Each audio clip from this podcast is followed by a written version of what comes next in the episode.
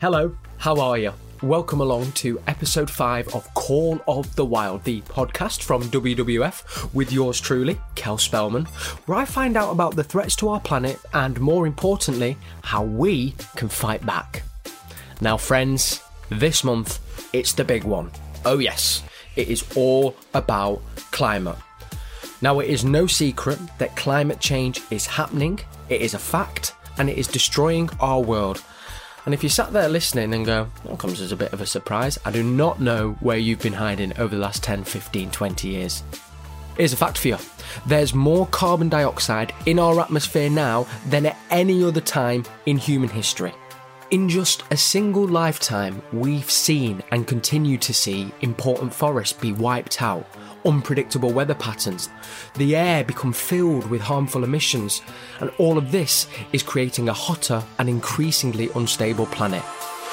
Transport plays a big role in this. It is the single biggest source of UK emissions. Get this, but only 6% of the global population has ever stepped foot on a plane, and only 50% of the UK fly in any given year. So, in this episode, I'm going to be joined by singer and songwriter Birdie on her efforts to live and work more sustainably just being in lockdown actually and not being able to travel has kind of made us all more aware of how much maybe we don't really need to for a lot of things. I'll also be chatting with the brilliant Gareth Redmond King, former head of climate at WWF UK, to find out the extent of the problem. We've seen increasing levels of extreme weather. As the, the climate system becomes more unstable, we see storms happening not just every year, but several times a year. Plus, we'll be finding out how to cut our carbon footprint and discovering green ways to travel.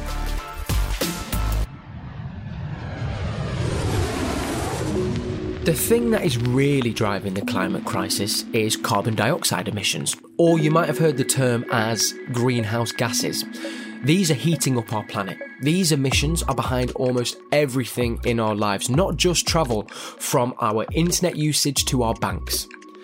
Now, when I was at school, we talked about global warming. Then it was all about climate change. But now it's a climate crisis.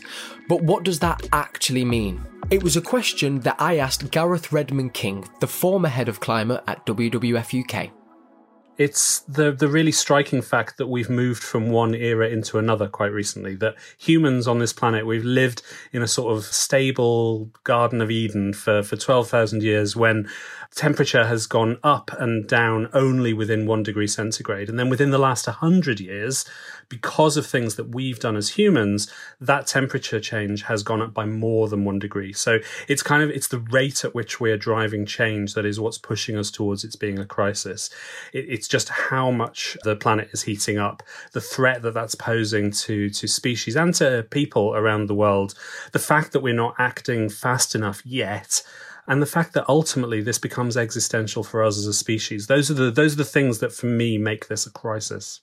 I feel now it's widely accepted, thankfully and finally, that this is an emergency, including by the UK government. And one thing that summed up that for me was the Paris Climate Agreement in 2015, a commitment from 197 countries to get emissions under control. Here's what it's all about. Our home, planet Earth, is on fire. If carbon emissions continue to rise, things will only get hotter, and life and the planet as we know it will continue to change at an ever faster and more dangerous rate. In 2015, global leaders met in Paris and reached a landmark agreement to fight climate change. And so the Paris Agreement was created. But what does it mean?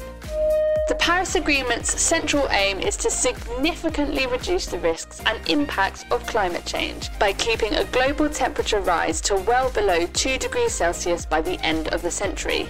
Plus, nations need to pursue efforts to limit the temperature increase even further to 1.5 degrees Celsius. So, by the year 2100, we need to stop the global temperature from increasing by more than 1.5 degrees Celsius and that starts with cutting carbon emissions right now. We can't wait until 2030 or even 2025. Greenhouse gas emissions, of which carbon dioxide is the biggest and perhaps best known, come from burning fossil fuels that's coal, gas, and oil. These greenhouse gases act like a blanket around our planet. They're essential for life to exist, but the more and more greenhouse gases we pump into the atmosphere, the thicker the blanket, making Earth hotter and hotter. We already see serious impacts now, including threatening extinction for one in six species globally. And if we go beyond 1.5 degrees, and especially beyond 2 degrees Celsius, then we'll experience some severe impacts. Extreme weather, for example, and some countries will experience extreme drought, leading to crop failure and even making parts of our planet uninhabitable. It's not a pretty picture, but we can all make a positive difference. Even if all of the commitments under the Paris Agreement are delivered, we're currently on track for a rise of 3 degrees by the end of the century. Countries are making stronger commitments now and stepping up ambition, but we've still got some work to do.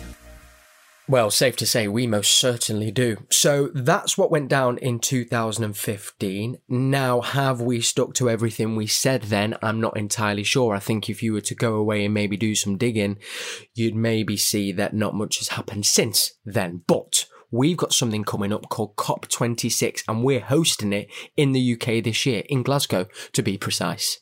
Now, COP26 will be the biggest summit the UK has ever hosted. It's likely going to be the most significant climate event since the 2015 Paris Agreement. Now, we'll find out about the progress that's been made since the Paris Agreement, and hopefully, there will be some new and much needed vital decisions on how to cut carbon emissions and turn the tide on the climate crisis. I don't know about you, but I, for one, definitely want to avoid going beyond a rise of 1.5 degrees. Gareth, it's pretty bleak if we don't stick to the targets from the Paris Agreement, isn't it? As we've seen in recent years in this country, in the US, in you know all parts of the world, we've seen increasing levels of extreme weather as the the climate system becomes more unstable. We see storms happening not just uh, every year, but several times a year. We're seeing impacts on on species as some you know animals and birds and insects move to find food, or the, the temperature and the landscape have changed.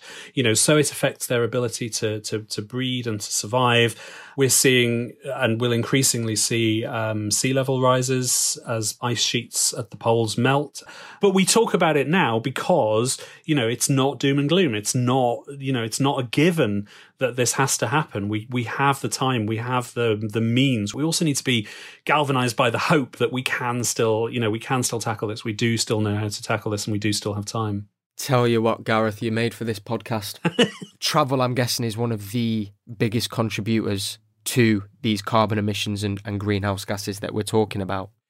Yeah, I mean, here in the UK, um, transport emissions, it's the single biggest um, contributing factor. It's about 28% of the emissions that we the, the greenhouse gas emissions here in the UK. Right. Globally, it's a bit lower, but it's still pretty high. It's fourteen percent globally. It's because in order to move most of our um, means of transport, we burn oil. The troubling thing with this as well here in the UK is that you know we've been getting to grips with emissions from power generation here in the UK, but transport hasn't been falling in the way it needs to. It's a big one, this, because it feels like the minute this conversation is raised, we kind of go straight to the aviation industry, and then everyone's saying, well, you shouldn't be flying. Is there a balance that can be found? One thing to say about that 28% is actually very little of that is flying. That's mostly our surface transport because because of the way that we count uh, emissions um, under the Paris Agreement, we actually only include domestic aviation. But thinking of many of the people who who might be listening to this, I don't think it's fair to say we all have to stop flying. So 1% of people globally, 1% um, are responsible for half of the aviation emissions. What? So that means that there is a small number of people doing an awful lot of flying. You know, flying very routinely, whether that's domestically or internationally. Um, and it's not people going on one holiday a year or one holiday every couple of years. That is mad. Yeah. I mean, as far as on a broader sense, then, when it comes to our travel and, and also aviation comes into that, are the solutions out there for us maybe to move towards a more sustainable way of travel as a country as a whole? Firstly, it would be good if we had fewer cars on the road at all because actually they take up a lot of space and carry very few people. We need to replace those cars with electric vehicles where we do need vehicles on the road. We need them to be powered by renewable electricity because it's obviously no good putting coal powered electricity into your car. That's still emissions. So, so yes, we know what you need to do to make a town or city welcoming and safe for people to, to walk and to cycle more. We could do with getting smaller cars. Would you believe last year globally, SUVs, sports utility vehicles, these great big tanks that, that people drive around towns and cities, globally, they were the second biggest uh, driver if you'll forgive the pun, behind increase in carbon emissions last year. Wow. Only the global power sector was a bigger driver of the increase in emissions last year. So, yeah, we've got the solutions for surface transport, much harder for aviation. Who would you say mainly the responsibility falls on to implement these things that we've talked about, Gareth? Because speaking from experience, and this was very recently, I needed to get a new car. It was so expensive for me to have an electric car. I was looking at minimum 20 to 25 grand. I've tried to make the responsible decision as the consumer, but the the framework, so to speak, wasn't in place for me to to have that to make that decision. So where does the responsibility fall? It's a, it's a mixture. To some extent, it falls obviously it falls to government to kind of drive this at the start, um, and then you know business picks up the baton and runs with it, and and these things become affordable. That's the pattern we see over and over. We've seen it with renewable electricity. So if we were having this conversation just even a decade ago, there would have been people scoffing at the idea that we would have had a third of our electricity being generated from renewables here in the UK. And actually, what government did was it provided subsidy, it provided the regulatory framework and the policy. It sent really important signals to the market that this was uh, something it was committed to. And that's what we need to see with, with, with electric vehicles. And hooray, we've just had one by government saying we're going to ban the sale of petrol and diesel cars in 2030. That's a huge signal to the market to say, get your finger out, make these vehicles, make them affordable, you because otherwise you haven't got a market in 10 years' time. They need to do more of that to make it cheaper, easier, um, and and more accessible. What else can can we be doing as individuals? Do you think when it comes to travel, what what choices can we be making to to help make a difference? The answer to any question of what we can do as individuals comes down to our choices and our voices. So we have to raise our voices to politicians about all of this. But yes, there are there are choices we can make uh, around around driving less, cycling, walking. That's a nice easy solution if you live in a city, particularly a city that is doing good stuff around putting infrastructure in to make it safer. Obviously, that's a lot harder out in rural areas where there are much bigger distances. But that's when it comes down to voices as well. You shouldn't have to rely solely on owning owning a great big car to get from A to B because you don't live in a city. There should be decent public transport provision, and that's where it comes to our voices. But not just raising your voice to, to government and to businesses. The people who are most influential um, in our lives are our friends and family. So talk to your friends about it, talk to your family about it. That's how you kind of, you know, that's how you, how you have a knock on effect as well and help other people to make changes and help other people to raise their voices and to make their voices heard to politicians and to businesses. Thank you so much to the brilliant Gareth Redmond King from WWF UK. Now, I say it a lot here on Call of the Wild and actually generally in my day to day, but I say it because I wholeheartedly believe in it people power. Now, we'll have more carbon crunching tips for you at the end of the podcast. And coming up, don't forget, I'm going to be speaking to singer songwriter Birdie about her sustainable journey. The climate crisis isn't something that's happening in a few decades' time. People are living through the changes and the impacts of those changes right now. For instance, those who rely on regular seasons and weather, whether that is for work or for the indigenous way of life, this is having devastating effects all around the world. Here on Call of the Wild, we reached out to people whose lives are being directly impacted by the changing climate. Now, I would like to introduce to Call of the Wild Martina Fjellberg, who is a 21 year old student studying biology and geoscience and is also a Sami reindeer herder. The Sami people are indigenous to Norway, Finland, Russia, and Sweden, which is where Martina is from. Now, I've learned herding reindeer is very much dictated by weather patterns, but they are proving harder and harder to predict for Martina and her family, as she explains. So, I grew up in a reindeer herding family. It's been in my family for centuries. Reindeer herding is a big part of not only my life but my whole family's life. First of all, the reindeer uh, is an it's an Arctic animal. During the winter, this reindeer is down at the mountains and gathering food and stuff because there's more food uh, down in the forest. But the, when it gets warmer and the snow starting to melt, they move up the mountain because they want to get relief from the heat because in the forest it's mo- much more warmer they're on the treeless parts of the mountain. And we can actually see a difference in moving patterns uh, with it because of the seasons changing because of climate change. We see that the reindeer when it moves up the mountain or down the mountain it's changing. So now because our lives revolve around the reindeer it's harder for us to kind of plan out when we're for example during the summer we gather the reindeers and we mark the reindeer calves and we usually do this uh, in the summer around the beginning of july but now we don't really know with as much certainty as we did before when it's going to be because of the seasons changing, because of climate change.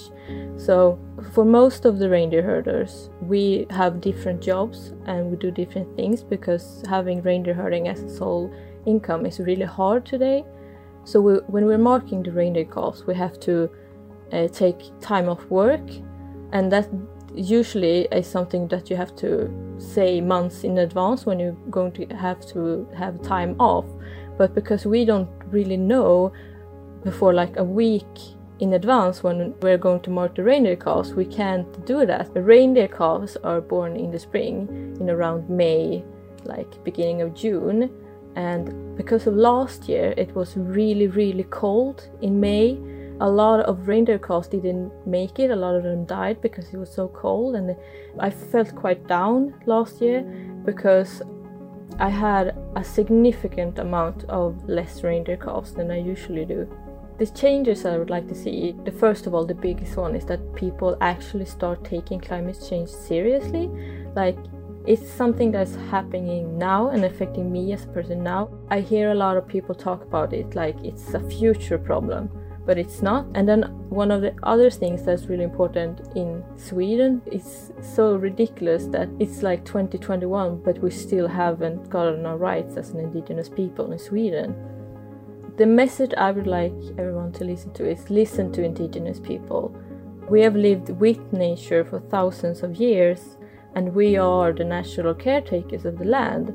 We know it like no other people do and we are so deeply connected to the nature that if nature is hurting, so are we as a people.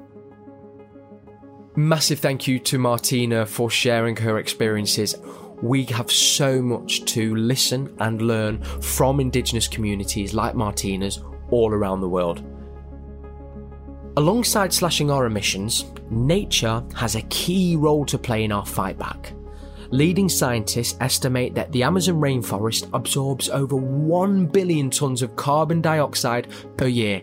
That's three times the UK's emissions in 2018. Clearly, we need to keep forests around the world standing. But it's not just forests and trees. For example, it's estimated that seagrass could capture carbon up to 35 times faster than tropical rainforests. So, by restoring seagrass, we can help absorb carbon and tackle climate change as well as benefiting wildlife. And WWF are already well on the way in doing this. They are working to restore nature and tackle the climate crisis. In the Amazon, they have equipped communities with drones and other equipment to monitor and protect land to help halt deforestation. They're also working with partners to restore seagrass around the UK. Plus, they're putting pressure on governments and businesses to cut greenhouse gas emissions and build a greener future.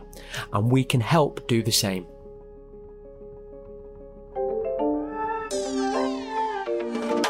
I'm now joined by the talented singer and songwriter Birdie. Birdie grew up in the countryside, surrounded by nature, and it has been a huge inspiration to her music. Recently, she started to take steps towards living and working more sustainably. So, my first question to Birdie was when did she first realise that we were living with a changing climate?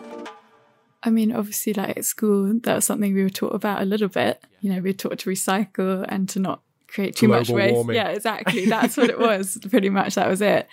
But I feel like it's been very recent that it's felt more like a crisis. And for me, it was Greta Thunberg becoming this public figure and suddenly realizing how urgent it is. And like, I guess small things like changes that have been happening, like plastic straws being banned, having to pay for plastic bags, like little things like that that started to make us all be more aware. Like, I think you can start to feel really guilty when you feel like you're not doing enough. And that almost can have a negative effect because you just feel like, oh, well, I don't know what to do, so I won't do anything. So I think just like doing small things like making sure you're recycling, or like I always do a lot of my shopping in charity shops, you know, vintage shops. I kind of prefer that anyway because you get more interesting stuff. But I just think small things like that are really good. Yeah, do you know we our, our last episode was actually on fashion and fast fashion, so uh, you'd have been ticking a lot of the boxes for our experts on the vintage shopping and, and, and second hand shopping.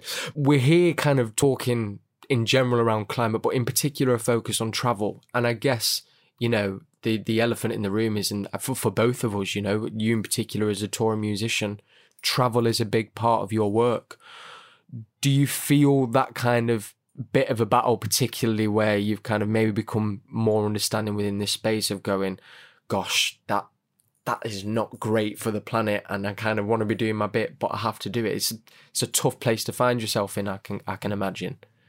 Yeah, I mean, I think just being in lockdown actually and not being able to travel has kind of made us all more aware of how much maybe we don't really need to for a lot of things. I mean, I remember for my first record, I'd travel so much, you know, go to Paris a lot and just for a few interviews, which is like something that you could definitely do from home. Yeah. With touring, obviously, it's really difficult because you sort of have to be flying, and that's one of the worst things that you can be doing. But I think it's as long as you're sort of planning your routes a bit more carefully, that's something I'd like to look at when I'm next touring is just making sure you're not going back and forth too much and kind of making the most of your trips. But it is really difficult. It's something we're all starting to learn. It's hard because we like live in this world where we're so dependent on flying and using plastic. I think it's just adjusting and using your time better and mm. just being more conscious, I think. And and I guess as well as compromising in a little bit, and, and you kind of said there about maybe doing unnecessary trips back and forth. Do you, have you found or looked at, well, you know, found within the last year any other places in which maybe there can be compromises made that aren't actually going to still impact though on you releasing an album or going on tour? Actually, last month we did this live stream concert, which was really amazing. And it, I mean, you don't get the same energy, obviously, like from when you have an audience there. That's the best feeling ever.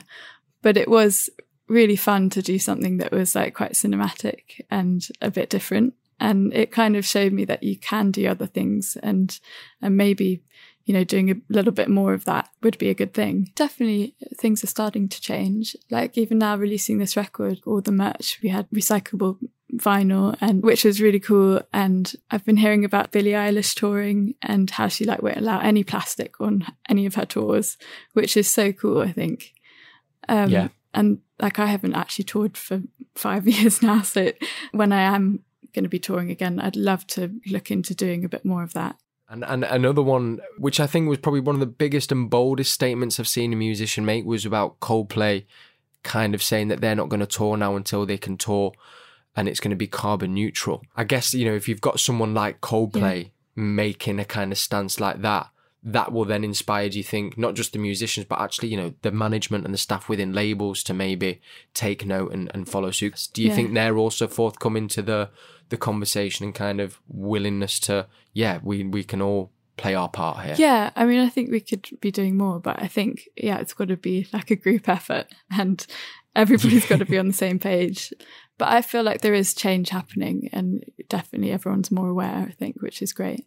When you say that we feel that they could do more, what little areas do you think possibly they could be looking to improve on? I think like stuff like with the merch, like making sure that's a standard thing.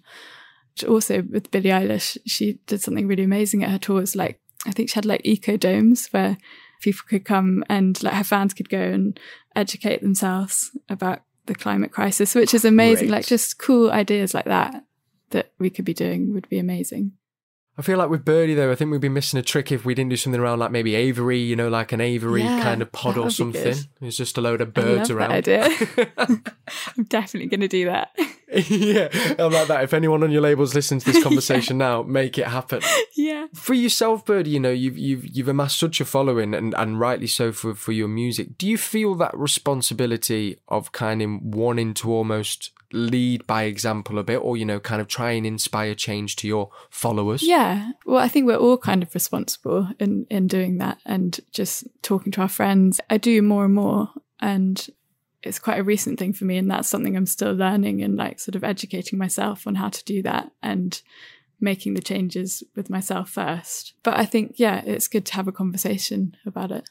Are there any other kind of things that like interest you or you think I'd maybe like to give that a go to reduce our carbon footprint? Well, I'm a bit guilty because I have this old vintage car which I don't drive very much. And that's why I kind of feel like it's okay for now because I'm I'm such a nervous driver that I like literally will just drive to like the nearest town and back and I'm like that's enough for one day.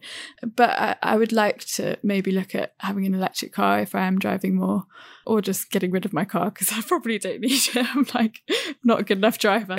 but yeah, I think that's something I could look at when looking to the future, do you still feel quite hopeful and optimistic about the future? Yeah, I think yeah, I do.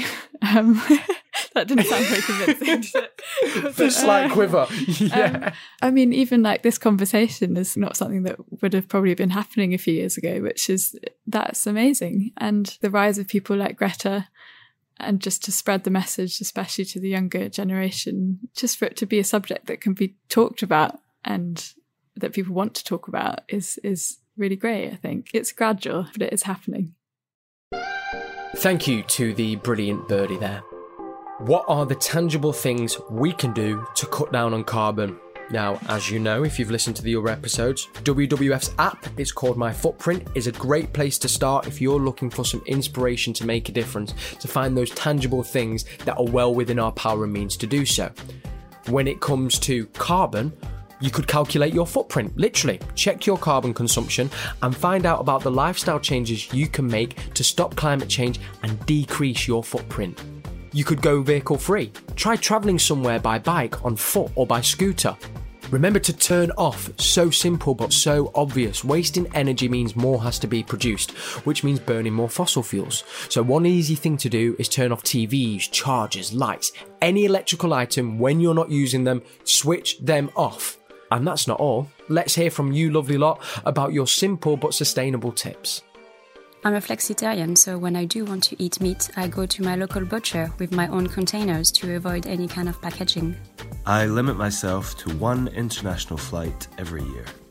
Unfortunately, because I live in a flat, I can't install things like solar panels, but what I did do is make sure that my energy provider provides my flat with 100% renewable energy so that I can play my part. Thank you for sharing those. And remember, if you're listening and going, you know what, Kel, I've got a top tip I'd like to share. Send it our way. It's very simple. You can just voice note and send that voice note to Call of the Wild at wwf.org.uk. So please keep them coming in, and you never know, you might just hear your voice on Call of the Wild. And there we have it. We've arrived at the end of another episode. Thank you for listening and joining me on this journey, and a massive thank you to our guests, Gareth Redmond King, Martina Fjellberg, and Birdie.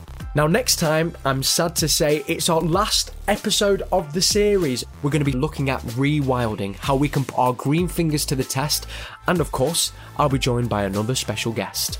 But if you can't wait that long, do not forget there is a bonus episode in two weeks' time. It features more of my chat with Birdie, which we couldn't fit into this episode, so please do check it out. It is well worth your time. And if two weeks is still too long, then don't worry. Kel's got you covered. Just head over to YouTube because WWF have a channel that is full of content about the awesome work they do to combat these issues we talk about on Call of the Wild. It's WWF UK's YouTube channel, and on there you're going to find a playlist of extra content called Call of the Wild. This is a fresh air production for WWF, and please do subscribe so that you don't miss an episode. Plus, it really helps the podcast. The Wild is calling, it's time to act.